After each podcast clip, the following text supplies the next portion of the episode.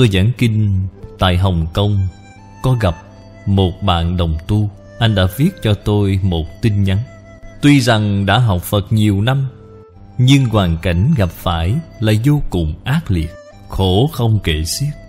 Khi tôi trở về Singapore, Cũng gặp bạn đồng tu khác, Kể với tôi những hoàn cảnh tương tự như vậy. Tôi nghĩ Người gặp phải hoàn cảnh như vậy Không chỉ có một hai người ở trong xã hội có rất nhiều. Do đó, Đối với sự tu học Phật Pháp, Tiêu tai miễn nạn, Chuyển biến nghiệp lực, Sanh khởi nghi hoặc, Đối với việc này, Khi tôi giảng kinh năm xưa, Tại vì sao? Đầu tiên lại khuyên các bạn đọc Liễu Phạm Tư Huấn 300 lần, Đạo lý chính tại chỗ này.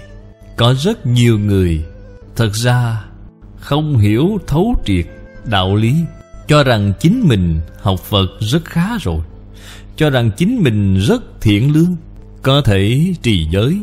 Mỗi ngày tụng kinh niệm Phật, Nhưng tại vì sao không chuyển được nghiệp báo? Thời gian lâu rồi Thì suy tư ngổn ngang, Mất lòng tin đối với Phật Pháp, Đối với kinh điển. Tình trạng thế này từ xưa cho đến nay có rất nhiều. Ở xã hội hiện nay lại càng nhiều hơn. Không chỉ là người học Phật tại gia, Người xuất gia học Phật cũng có không ít. Cho nên chúng ta nghĩ đến việc này, liền nghĩ đến Chuyện du tịnh ý gặp táo quân. Nghĩ đến nội dung mà câu chuyện này đã kể đến.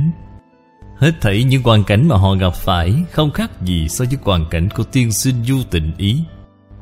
Cho nên Đoạn văn chương này rất xứng đáng để mọi người làm tham khảo Cũng rất xứng đáng Để bản thân chúng ta phản tỉnh kiểm điểm Nghiệp chướng của chúng ta đã được tiêu trừ hay chưa? Bản thân chúng ta hiện nay trên thế gian này, Đều đã có thể tâm tưởng sự thành Mọi sự như ý hay chưa?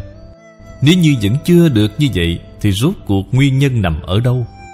Cần tìm ra nguyên nhân đó Chuyện du tịnh ý gặp táo quân Là một chỉ dẫn tốt nhất cho chúng ta. Ông cũng tự cho mình Là người thật thà, Tự cho rằng mình là một người thiện. Thế nhưng hoàn cảnh của ông Thì năm sau lại kém hơn năm trước, Vô cùng khó khăn. Ông cầu táo quân, Viết sớ văn, Cầu táo quân, Chuyển trình lên. Người Trung Quốc chúng ta thường gọi là Ngọc Hoàng Đại Đế Thuật lại cuộc đời Đọc sách Tích đức Hành thiện Của chính bản thân ông, Hay còn gọi là tích công lũy đức. Tại vì sao công danh không thể thành tựu? Vợ con không vẹn toàn, Cái ăn cái mặt không đủ, vì sao lại gặp phải quả báo thê thảm như vậy? Ông năm nào cũng viết sớ văn như vậy. Ngày hôm đó quả thật, Táo quân quá thân thị hiện Ngày 30 tháng chạp, Gõ cửa nhà ông. Sau khi vào nhà Thì thấy đó là một vị lão tiên sinh. Vị tiên sinh này nói, Sự việc gia đình ông, Tôi đã biết từ rất lâu rồi. Vị tiên sinh này chính là hóa thân của táo quân. Nghe nói ý niệm ác của ông rất nặng Chuyên theo đuổi hư danh. Những việc ông làm đều không phải là thật tâm mà là giả tạo.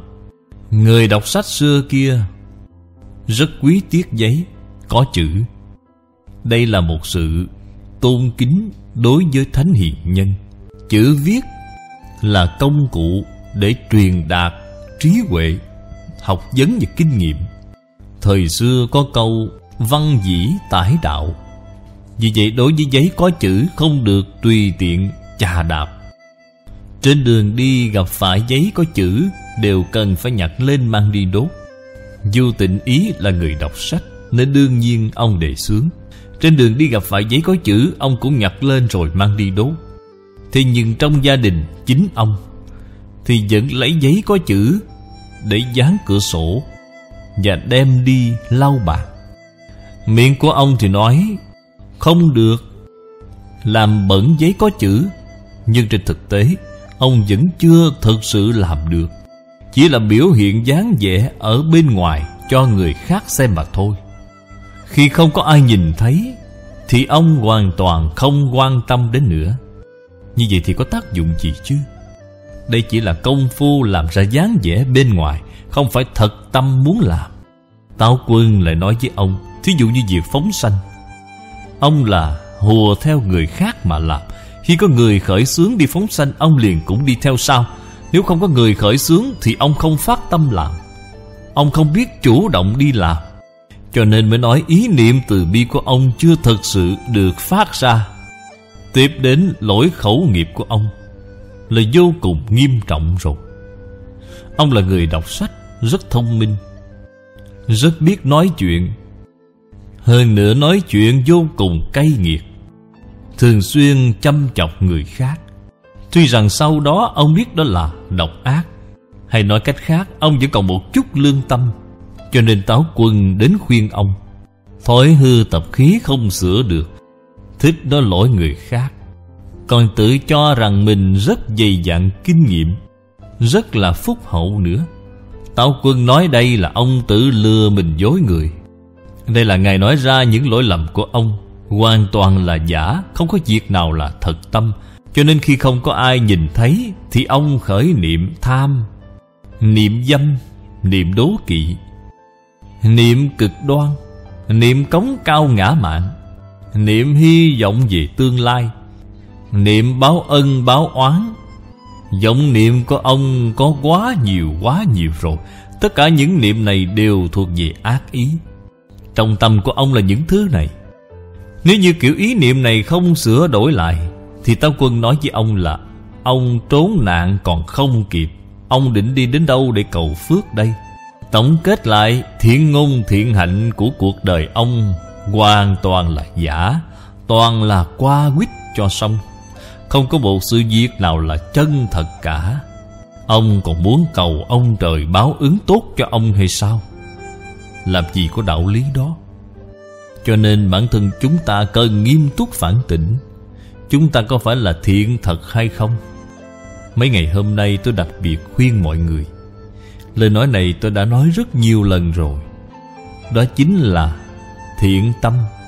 Ý niệm thiện, hành thiện Mới có thể chuyển được nghiệp báo.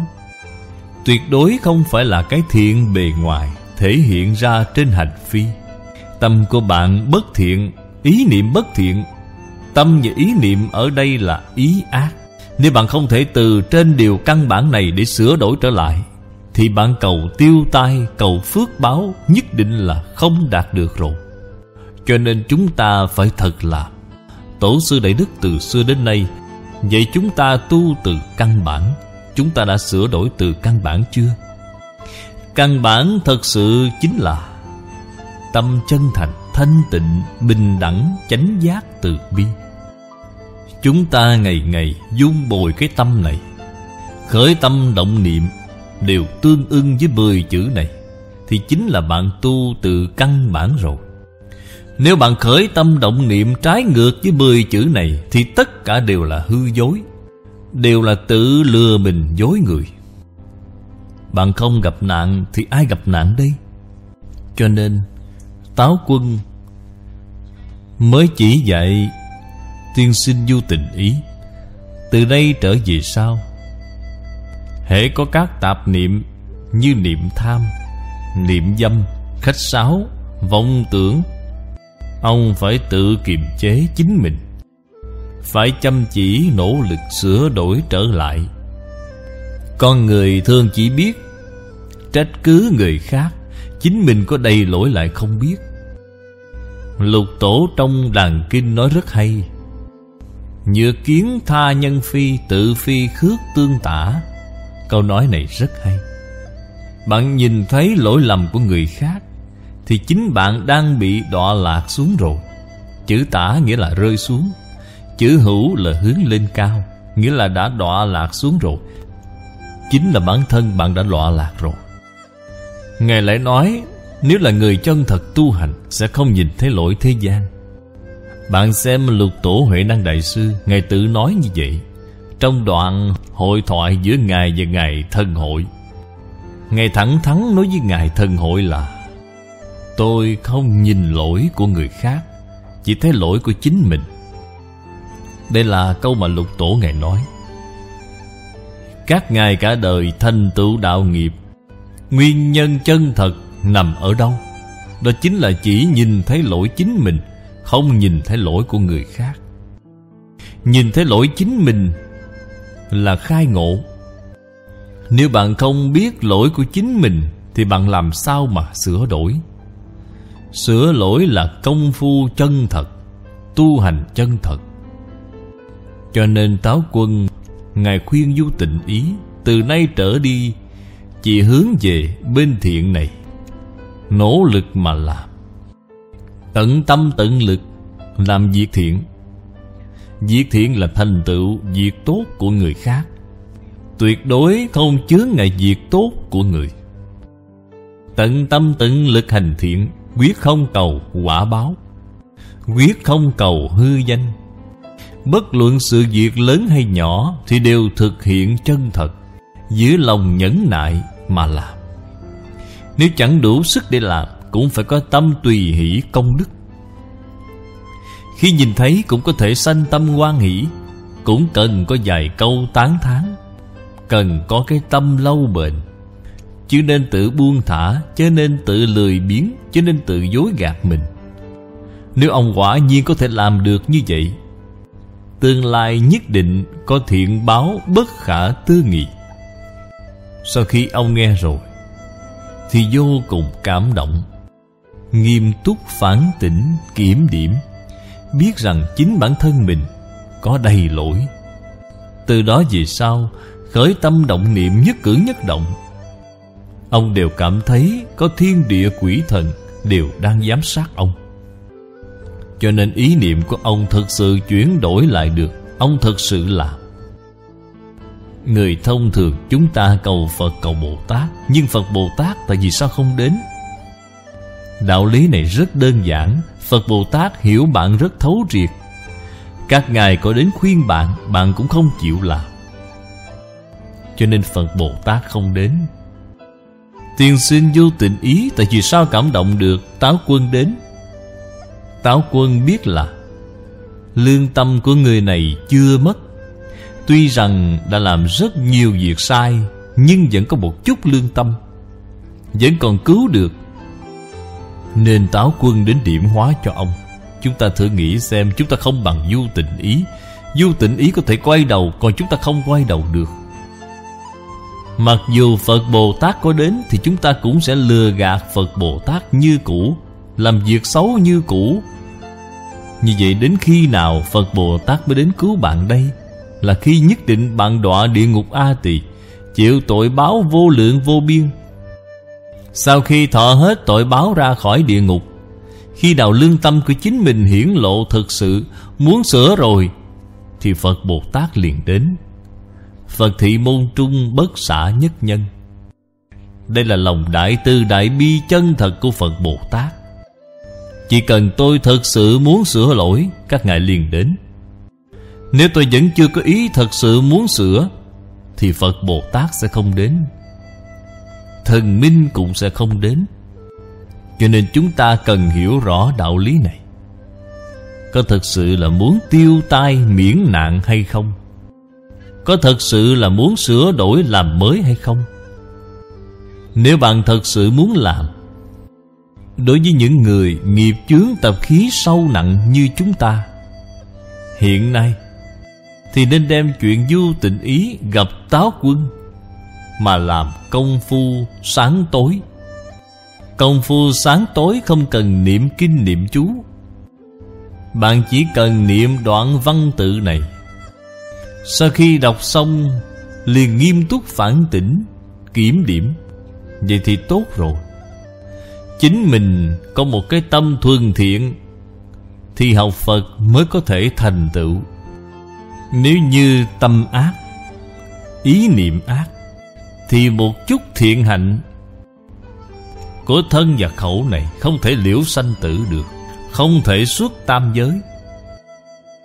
Quan trọng nhất là tâm thiện, ý thiện. Tâm thiện và ý thiện mới có thể giảng sanh tịnh độ. Phật đã giới thiệu Tây Phương tịnh độ cho chúng ta rất nhiều. Nơi đó là chư thượng thiện nhân, Câu hội nhất xứ. Thượng thiện là tâm thiện và ý thiện. Cây thiện thấp nhất là thân và khẩu. Huống hồ ngày nay chúng ta thân và khẩu cũng đều bất thiện. Xấu quá mức rồi. Ngờ như vậy niệm Phật có thể được giảng sanh không? Không thể rồi. Cho nên chúng ta cần trong một đời này Mong cầu vĩnh viễn thoát khỏi luân hồi. Thân cận A-di-đà Phật, Giảng sanh Tây Phương cực lạc Thì nhất định phải học làm người Thượng thiện. Như vậy niệm Phật hồi hướng cầu giảng sanh, Thì nhất định được giảng sanh. Trích lục từ Thái Thượng Cảm ứng Thiên Giảng Ký, Tập 86